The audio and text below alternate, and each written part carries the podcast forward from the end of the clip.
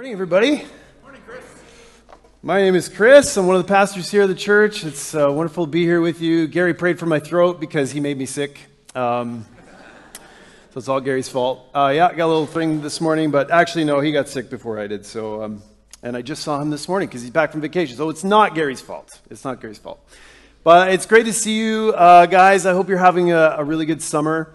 Uh, we had a, a, a, really exciting summer here. Um, in our kids program uh, this this last July, we had two weeks of day camps here where we invited 170 children over the two weeks. Um, and we just immersed them in um, an environment where they could learn uh, God's uh, good news story, the story of what God has done for them through his son Jesus.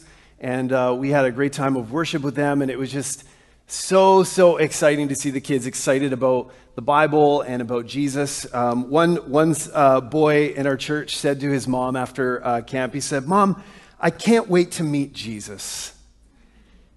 He sounds so cool. I just like, that's an amen for me. I mean, and I just wanted to thank everybody who was praying and helping. It takes like an army of people to do camp. So I just, just thank you. If you had any kind of part, um, we were sowing seeds in these kids' lives, and we know it's going to bear fruit. And so we're just so excited about that. Um, if you do want to get involved uh, this coming fall in our kids' ministry, I'd really uh, in need of some people this year because we're sending some of our volunteers up to Promontory. And so it's a call to us here in Chilliwack. Uh, to, to kind of shore up those needs. And so we'd love to hear from you if you want to work with kids, if you want to have an impact on the next generation. Uh, God has a plan not just for uh, every nation, but for every generation. And you can be part of that. Uh, so I just want to encourage you that uh, God wants to use you. And if you feel a call, we'd love to hear from you. So uh, come and contact one of us. You can fill out a serve form at the welcome desk and hand it in there as well. Um, speaking of our kids, uh, last week we asked a bunch of our grade schoolers a question about um, prayer and we said, hey, write down uh, things that you want to pray about that are needs that you have. Uh, so I just wanted to read to you a few of the things that the kids wrote down because these are our kids. These are the kids at our church. So um, I, there was like a hundred or so, so I just weeded through a few. Um, one of them said, I need more food. So I don't know. Some of you parents aren't feeding your kids. I'm not sure what's happening there, but uh, one said, I hope my friend believes in God. I thought that was cool. Uh, one said, I really want to have a good teacher, at, I'm assuming at school. Um, one said, Please help me get over my fear of heights. Oh, that's a good one. Uh, one said, I want more games. Notice the word want kind of snuck in there. Uh, one said, I need my brother to stop being mean to me. Uh, one said, Lord, please help me not get hot. Not sure that, I'm not sure what that's about. Uh, Lord, a, number of them actually said, Lord, I'm worried. Yeah, there's a lot of kids are worried, fear. Uh, a lot of prayers for grandmas, grandpas. Grandmas, you got lots of shout outs, just to let you know. They really love grandma. Um, and lastly, a bird. One wanted a bird. So just said a bird. That's all they prayed for. I want a bird.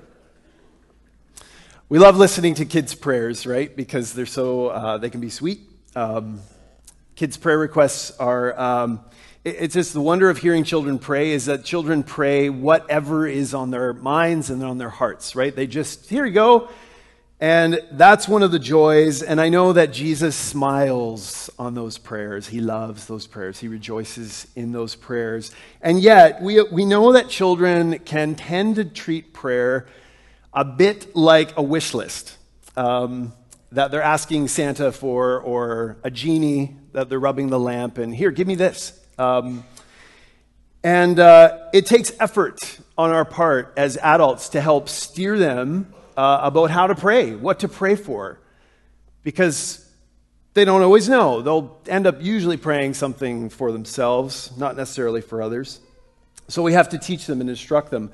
And I think if we're honest with ourselves, as adults, we probably can be a lot more like children than we often think. Uh, we often, in our prayer life, can become self directed, ritualistic, uh, treat God like He's our genie, just ask Him for stuff for ourselves and um, stuff that we want, not necessarily need. We need help to pray well in a way that pleases God, in a way that draws us actually closer to Him, in a way that is more effective in seeing His hand move through our prayers. And Jesus knows this. That's why He taught His disciples how to do it. And we call this prayer the Lord's Prayer. And we've been working through the Lord's Prayer this summer, uh, line by line, uh, a sermon for every line, just to unpack the riches of this prayer that Jesus taught. Jesus taught this prayer in two places. I'll actually have you guys turn in your Bibles to Matthew chapter 6, uh, verse 9. And uh, it's not only in Matthew chapter 6, it's also recorded in Luke chapter 11, very, very slightly different. It's one verse different than in Matthew, but uh, in Matthew's gospel, it's part of his Sermon on the Mount. And it's part of his instruction to many of his disciples on, on how to pray. He said, Pray like this. In Luke's gospel, it's a different occasion where his disciples came to him and they said, Jesus, we need help how to pray. And he said, All right, pray like this. And he repeated that same prayer. So we know this prayer is an important prayer uh, sometimes theologians call it the disciples' prayer because it's actually a prayer he's teaching us, his disciples. But I just think, you know, guys, come on. You're never going to get the whole world to be convinced that this is now called the disciples' prayer. It's the Lord's prayer, right? I mean, that's the way everybody knows it. I don't think it's going to catch on that it's the disciples' prayer. But just so you know, uh, that's what some think is that the real Lord's prayer is in John 17, which we're going to quote a little bit later. But uh, this is the Lord's prayer, and it's a, a model prayer to teach us how to pray. It's not meant to just be recited always alone, although that's fine, but it's here to teach us what kinds of things we should be praying for.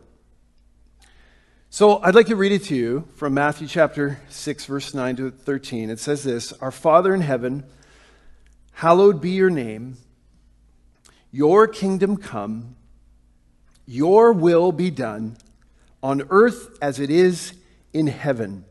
Give us this day our daily bread.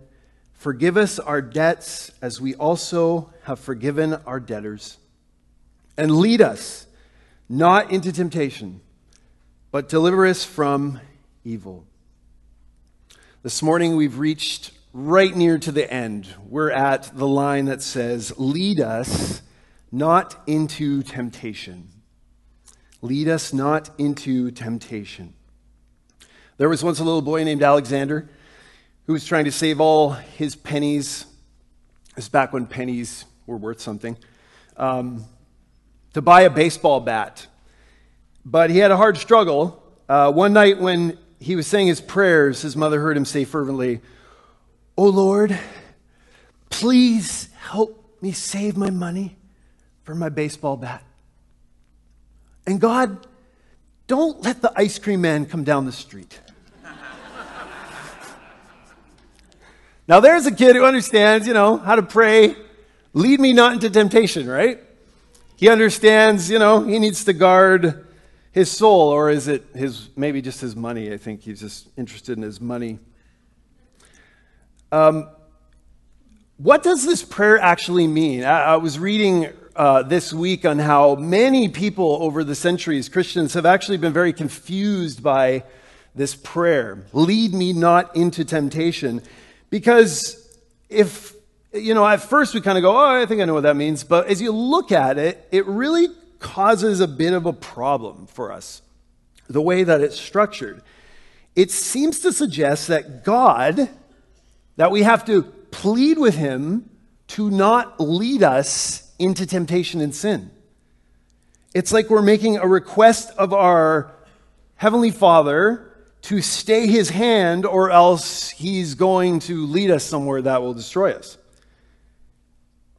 And, you know, for some of us, this might even cause problems because it already fits with this kind of poor view of God that we have that maybe we entertain in our minds. We know we shouldn't, but we do. That God is sort of a vengeful, spiteful God who is just waiting to get us, and we have to sort of beg him not to hurt us, not to lead us into danger. It's true, God is wrathful, he's vengeful on sin, but most of us would rightly so cringe at the idea that God is somehow gleeful or desirous to punish us or lead us into temptation. Yet, what do we do when a text of Scripture seems to indicate that, seems to imply at least, that God is going to lead us somewhere into a bad spot? How do we interpret passages like this? I mean, there's, there's lots more that we could dig up that are tricky passages in the Bible. How do we actually interpret them correctly? It's easy to say, oh, I think we know what he means and move on. But how do we actually reconcile it biblically so we can come to a further and deeper understanding? I want to give you guys a couple of principles for biblical interpretation. Okay, there's lots of principles, but I want to give you two really important ones this morning. The first one is what we call context, context, context. Okay? In order to grasp the meaning of a passage of Scripture, you must seek to the best of your ability to understand the context in which the words are spoken. That means the literary context, the historical context, the cultural context. In, in this case, we know that lead us not into temptation is a request from God. We're requesting something from Him. It is not a doctrinal statement telling us what God is like, though there is doctrine contained in it, but it is a request of prayer. Principle number two we must interpret what is implicit by what is explicit. In other words, we interpret what is less clear in the Bible by what is more clear, what is abundantly clear. The Protestant reformers used to call this the analogy of faith. It's this idea that Scripture is its own interpreter. You interpret Scripture with other Scripture. Clear Scripture sheds light on less clear Scripture. So let's do that. If you have your Bibles, uh, we're going to flip to a few pages. So, uh, you know, or if you got it on a phone, you know, just scroll, whatever you got to do. We're going to look up some different passages, but I want you to go to James chapter 1, verse 13, for some very clear teaching, I think, on God and his relationship with us with temptation. Here's what James says in James chapter 1, 13. He says, Let no one say when he is tempted, I am being tempted by God. For God cannot be tempted with evil, and he himself tempts no one. It's pretty clear. But each person is tempted when he is lured and enticed by his own desire. Then desire, when it is conceived, gives birth to sin. And sin, when it is fully grown, brings forth death. Do not be deceived, my beloved brothers. Every good gift and every perfect gift is from above, coming down from the Father of lights, whom there is no variation or shadow due to change. James tells us explicitly, clearly, that God does not tempt people to evil. He informs us that temptation originates from within a person's own evil desires, and it hatches and gives birth to sin.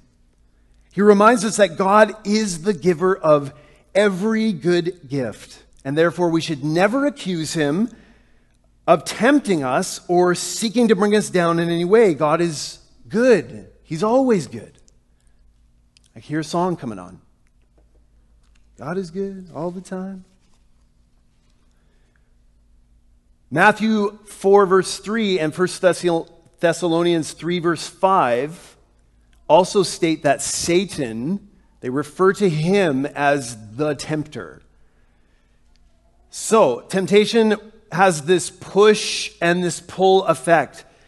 There's always at the same time both an enticement that we ourselves feel towards sin that originates within our own hearts. There is also at the same time an outside tempter who is seeking to destroy us. These passages are explicitly clear regarding temptation. But let me just sum up what James is saying uh, with the words of Thomas à Kempis in his book, The Imitation of Christ. Here's kind of how he paraphrases what James is saying. He says, The process works like this First, the thought is allowed to enter into our minds. This is explaining how temptation works. Second, the imagination is sparked by the thought. Third, we feel a sense of pleasure at the fantasy and we entertain it. Fourth, and finally, we engage in the evil action and consent to its urges. This is how little by little temptations gain entrance and overcome us if they are not resisted at the beginning. And then he goes on to talk about how we have to fight it at the first stage if we want to win the battle. So let's go back to the Lord's Prayer. We can see that lead us not into temptation is not making an explicit statement that God tempts us. It merely seems to imply it. But what does it really mean? We're back to square one. This is fun, isn't it? This is how we study the Bible. We just go back and forth and we figure things out. We put pieces together like a puzzle. And you know, sometimes when you're working on a puzzle, right, you got to start with the outside and the corner pieces, right? And you got to get the big picture, and then you start to fill in the blanks. And so, like, look, if you're if you're just reading the Bible for the first time, you're like, what in the world is this book? I have no idea how it all fits together. Well, just keep reading. You know, if there's stuff you don't understand, keep reading. Read more. Read the big picture Get a sense, and then you'll be able to put those smaller pieces together in the middle. So, what does it mean? To add another layer, the Greek word translated temptation in, in the New Testament is also always, uh, it, it can be translated in two different ways. It can be translated as temptation or as a test. And when it comes to tests, it's abundantly clear that God does lead us into tests and trials. We can think of Abraham being tested by God to offer up his son Isaac on an altar. We remember that Jesus in Matthew 4 and in Luke 4, it listen to the language of his temptation. It says that he was led by the Spirit into the wilderness to be tempted by the devil or tested. It was the Spirit of God who led Jesus into the wilderness to be tested. But it was Satan who sought to turn that test into a temptation. It's the same in the Garden of Eden. Adam and Eve are given a test by God do not eat from the tree in the middle of the garden. There's a test there, but it is Satan who seeks to turn that test into a temptation. The point is that God uses tests to make us stronger, but Satan seeks to turn those tests into temptations. But not just any temptation. The word into in the Lord's Prayer, do not lead us, in, lead us not into temptation, is also significant. In many ways, we face temptations, I mean, every day, right? Like every day, there's like a thousand choices, right? And there's always, with every choice, you know, a temptation to go the wrong way.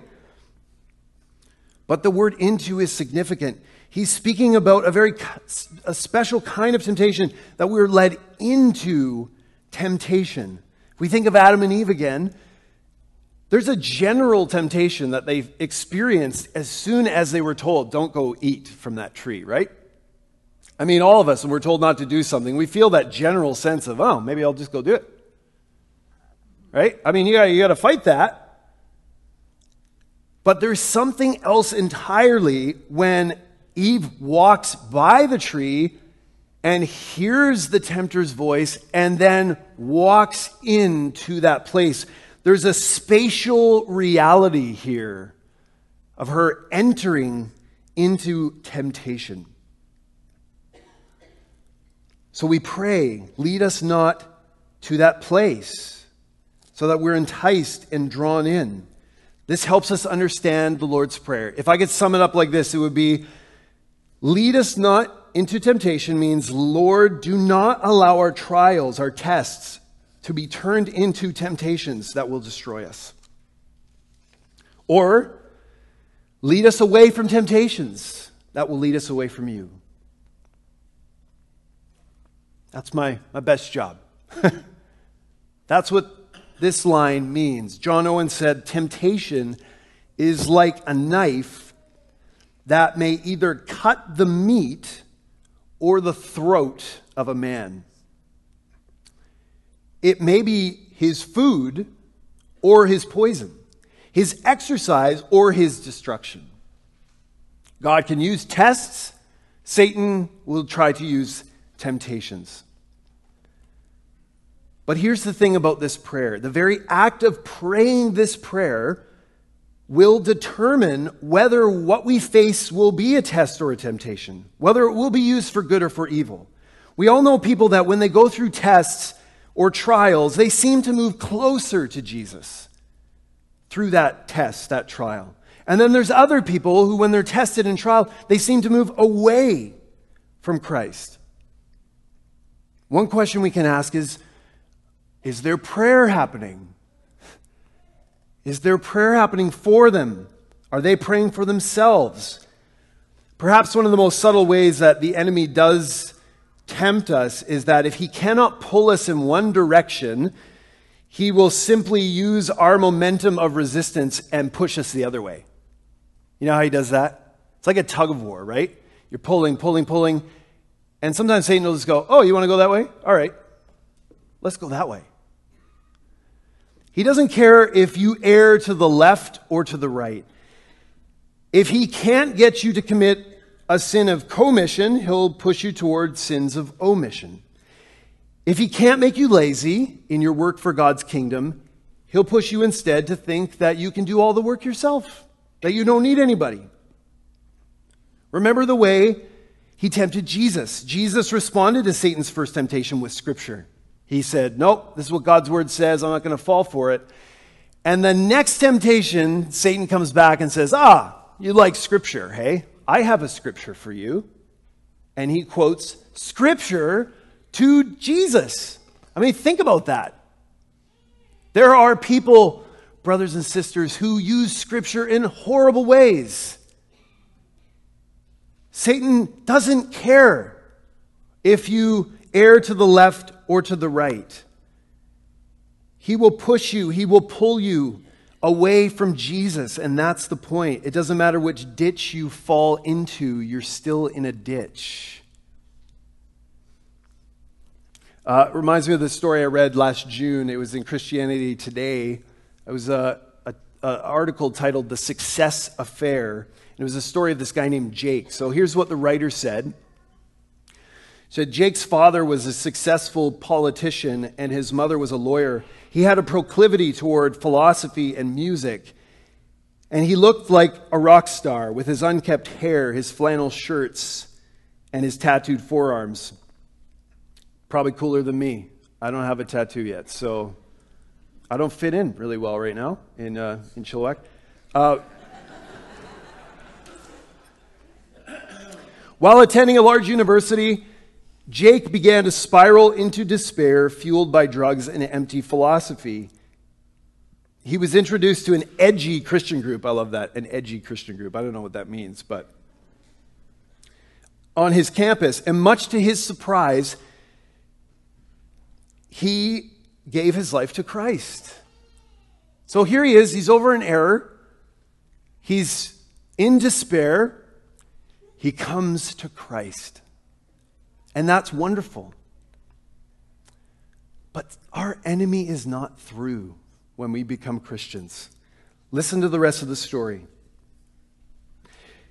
Jake's combination of intelligence and eloquence and creativity catapulted him into leadership in the campus Christian group. He connected with a local church. Upon graduation, he accepted the worship leader position at his church. He got married and he started having kids. Over the next eight years, Jake moved from worship leader to teaching pastor. The, grew, the church grew rapidly. In addition to speaking and teaching at the church, Jake became sought after conference speaker. And as often happens, he began writing books. When Jake called Marble Retreat, his voice carried a mixture of numbness and sadness. He began by saying he had just been caught in an affair. And he'd been relieved from his ministerial duties and was staying at a friend's house trying to save his marriage. Could we help? Working with such couples, I found it interesting to note when the affairs happen. Often pastors get into their affair when ministry is going well, when they are achieving their ministerial career goals and dreams. Why is this so? Why would someone have an affair when everything seems to be going well? Well, we know why. Our enemy is always there. He had us over here, but if we come to Christ, He's going to try to pull us the other direction. That's what He wants to do. And so we must be on guard. And that's what this prayer is all about. So I want to look at this prayer with you, and I want to meditate on three things about this prayer in the rest of the time that we have. So, um, firstly, I want to look at the motivation that compels us to pray, lead us not into temptation. And then, secondly, I want to look at the temperament of the prayer. And then, lastly, the benefit of this prayer. So it goes like this it's a prayer of weakness, it's a prayer of watchfulness, and it's a prayer to a warrior. All those W's are for you, okay?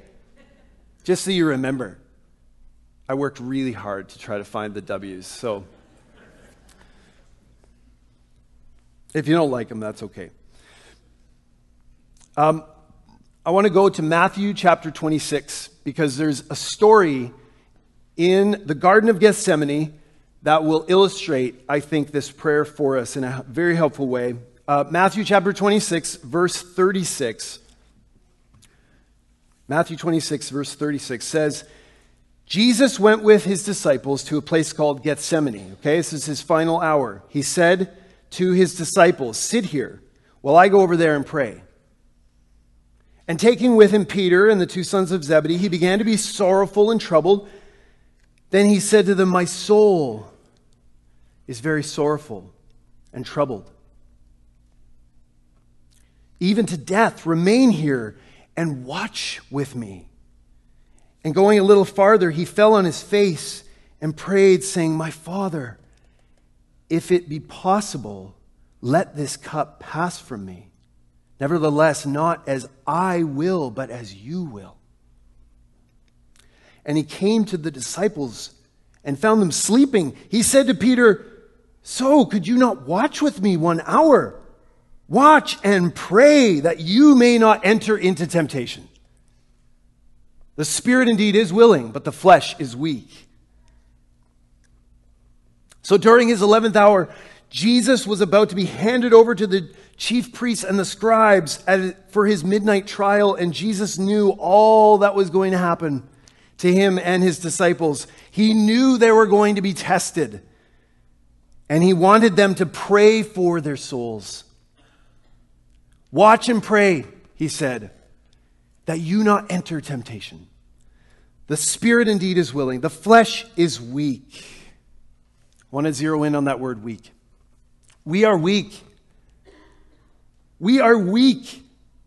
And that's our motivation to pray this prayer. You cannot pray this prayer unless you admit that you're weak spiritually, in your soul. To pray, lead us not into temptation, is first to admit weakness. It's like the line in that hymn we just sang Come, thou fount. I love that song. Prone to wander. Lord, I feel it. Prone to leave the God I love. Here's my heart, Lord. Take and seal it. Seal it for thy courts above. That's what it means to pray this prayer. But first, before you can pray for God to seal your heart, you have to know that you're prone to wander. You have to believe that in your heart, that you're prone to weakness and wandering. And you might think, you know, especially if you're a guy here today, because guys don't like to be weak, okay? Um, well, you know, yeah, I have weaknesses, but I, I have some pretty great strengths. But to that, there's only one reply Whoever thinks that he stands, take heed lest he fall. 1 Corinthians 10 12. King David, perfect example. King David was at the top of his game. He was the greatest king Israel ever had. One day he became complacent. He was supposed to go out to war. Instead, he just decided to sit back in his palace, enjoy his drinks, and I don't know, whatever. And then what happened? He saw a woman that he liked. He became complacent. He went for her. He fell into sin. He took the bait, and it was his downfall. It was a great tragedy. Samson, the strongest character physically in the whole Bible. But he had a stronger weakness. His story is tragic. Charles Spurgeon said, Every engineer will tell you that the strength of a ship should always be estimated not according to her strongest, but her weakest part.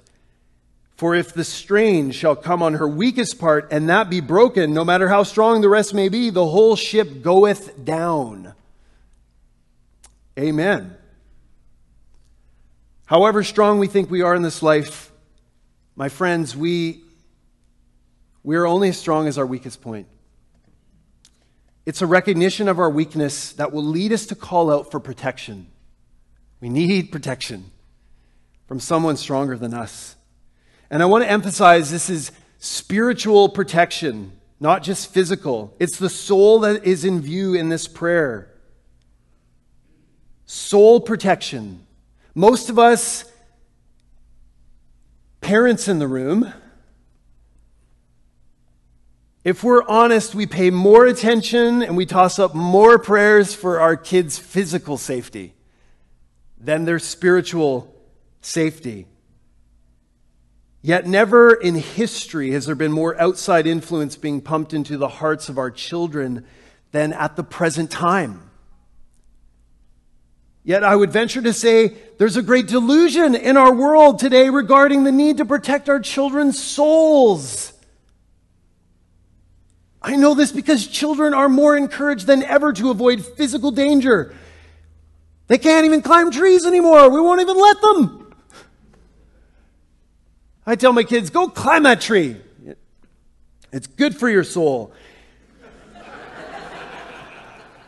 they spend far less time outside because we're worried about their physical safety, and yet at the same time, we have corresponding numbness to stand guard for their souls. Hey, Caden, get out of the tree. Here. Play with that. That do you know what you're handing them? This is not a phone. This is a world full of stuff that they have at their fingertips. We just handed to them. I saw a six year old boy at our kids' school with one of these. He was so happy to tell me he just got one from his mom. I said, What on earth do you need with an iPhone, kid? Oh, well, my mom wants to text me, make sure I'm okay. Right. She's concerned about your body. She's not concerned about your soul. I see six and seven year olds routinely coming out of rated R movies and television. Many of them are already numb to its effects on their soul. What are we doing? Biblically speaking, God is far more concerned about our soul safety. Far more than their physical safety. We're weak. We need to pray for our children, not just ourselves. It's lead us not into temptation, right? Lead us. Pray for our children. We pray for our own souls that God would protect us. Secondly, this is a prayer of watchfulness. The prayer is a prayer of watchfulness. This is the temperament of the prayer. The motivation is an awareness of weakness, but the temperament is an alertness to danger. To pray, lead us not into temptation, is to become watchful. It's to become on guard. It's to become alert. Look at verse 38 and at verse 41 of Matthew 26. Jesus first tells his disciples to watch with him. Watch with me. And then again, he tells them, after falling asleep, he tells them again, watch. and pray that you not enter temptation. Watchfulness is a very important theme throughout the Bible. In the Old Testament, there's this great imagery of a watchman who stands at the gates of the city and he stands guard, giving the first sign of warning if there's any danger that comes. It's the very act of praying that would have kept the disciples alert in the Garden of Gethsemane and ready for the spiritual dangers that awaited them. Jesus wanted them to stand as watchmen, pray, so you, are ready. I love uh, Psalm 130, verse 5 and 6. It says, I wait for the Lord, my soul waits, and in his word I hope. My soul waits for the Lord more than watchmen for the morning, more than watchmen for the morning. Are you standing watching? Not just away from temptation, but also watching for God. Are you watching? Colossians 4 2, continue steadfastly in prayer, being watchful in it with thanksgiving. Galatians 6 1, brothers, if anyone is caught in any transgression, you who are spiritual should restore him with a spirit of gentleness. Keep watch on yourself, though, lest you too be tempted. Like, even when we're helping other people, we're supposed to be watching ourselves because we're so prone. here's the great thing about this prayer as you begin to pray this, you will become more watchful and mindful of the various dangers around you. The Holy Spirit will show you dangers that lurk. The Holy Spirit will make you more aware of areas in your life where you're getting complacent and you will experience his quickening. It's like when mom is getting you dressed in the morning, right? You know, when you're a kid, you don't want to get dressed and you're just in your jogging pants and you're all haphazard. And she comes in and get your pants on and she starts dressing you and you get cinched up and you're ready for the day. That's what God wants to do. Spiritually, to us, He needs to cinch us up sometimes because we just get kind of lazy and our shirt's hanging out. We got drool on our shirt and all this stuff and we need his help. Lastly, this is a prayer. I want to leave you with an, an encouraging thing. I mean, if you don't hear anything else, hear this. This is a prayer to a warrior. This is a prayer to a warrior. We talked about the motivation for prayer, it's weakness. The temperament of prayer is a condition of watchfulness. But let's talk about God's ability to help us. We aren't praying to some limp God who can't help us. No way. We are praying to a warrior God who has fought in front of us.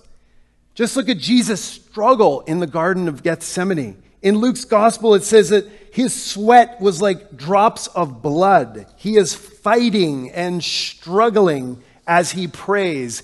And Luke also tells us that even an angel appeared to strengthen him. I mean, this is war.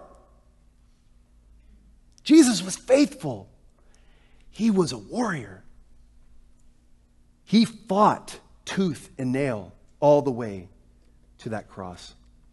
He faced intense temptation, and he stayed true all the way and then Hebrews, the writer of Hebrews picks up on this and he says, in chapter 2, verse 18, he says, For because he himself has suffered when tempted, he is able to help those who are being tempted.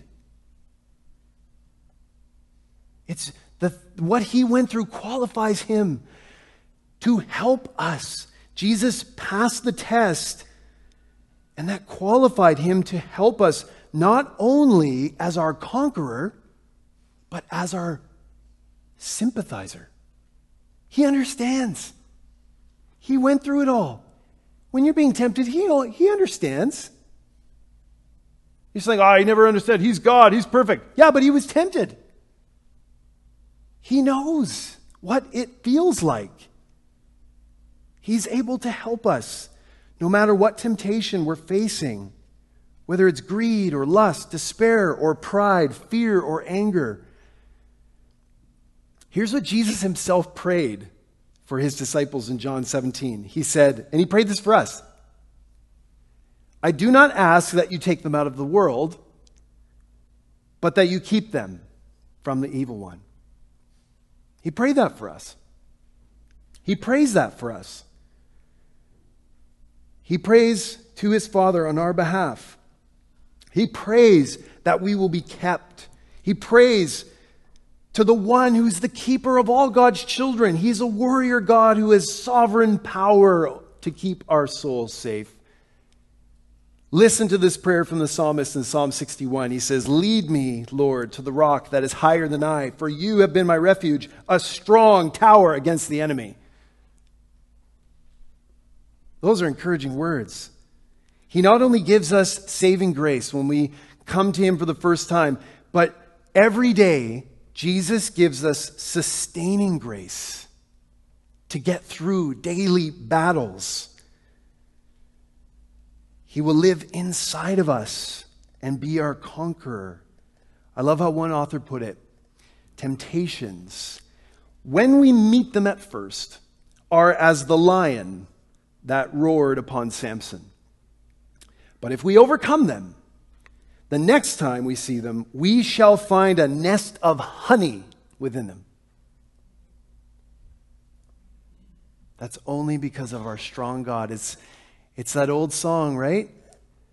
That we sing to our children Jesus loves me, this I know, for the Bible tells me so. Little ones to him belong. They are weak, we are weak, but he's strong. And that's where we can hang our hat. So let's do that.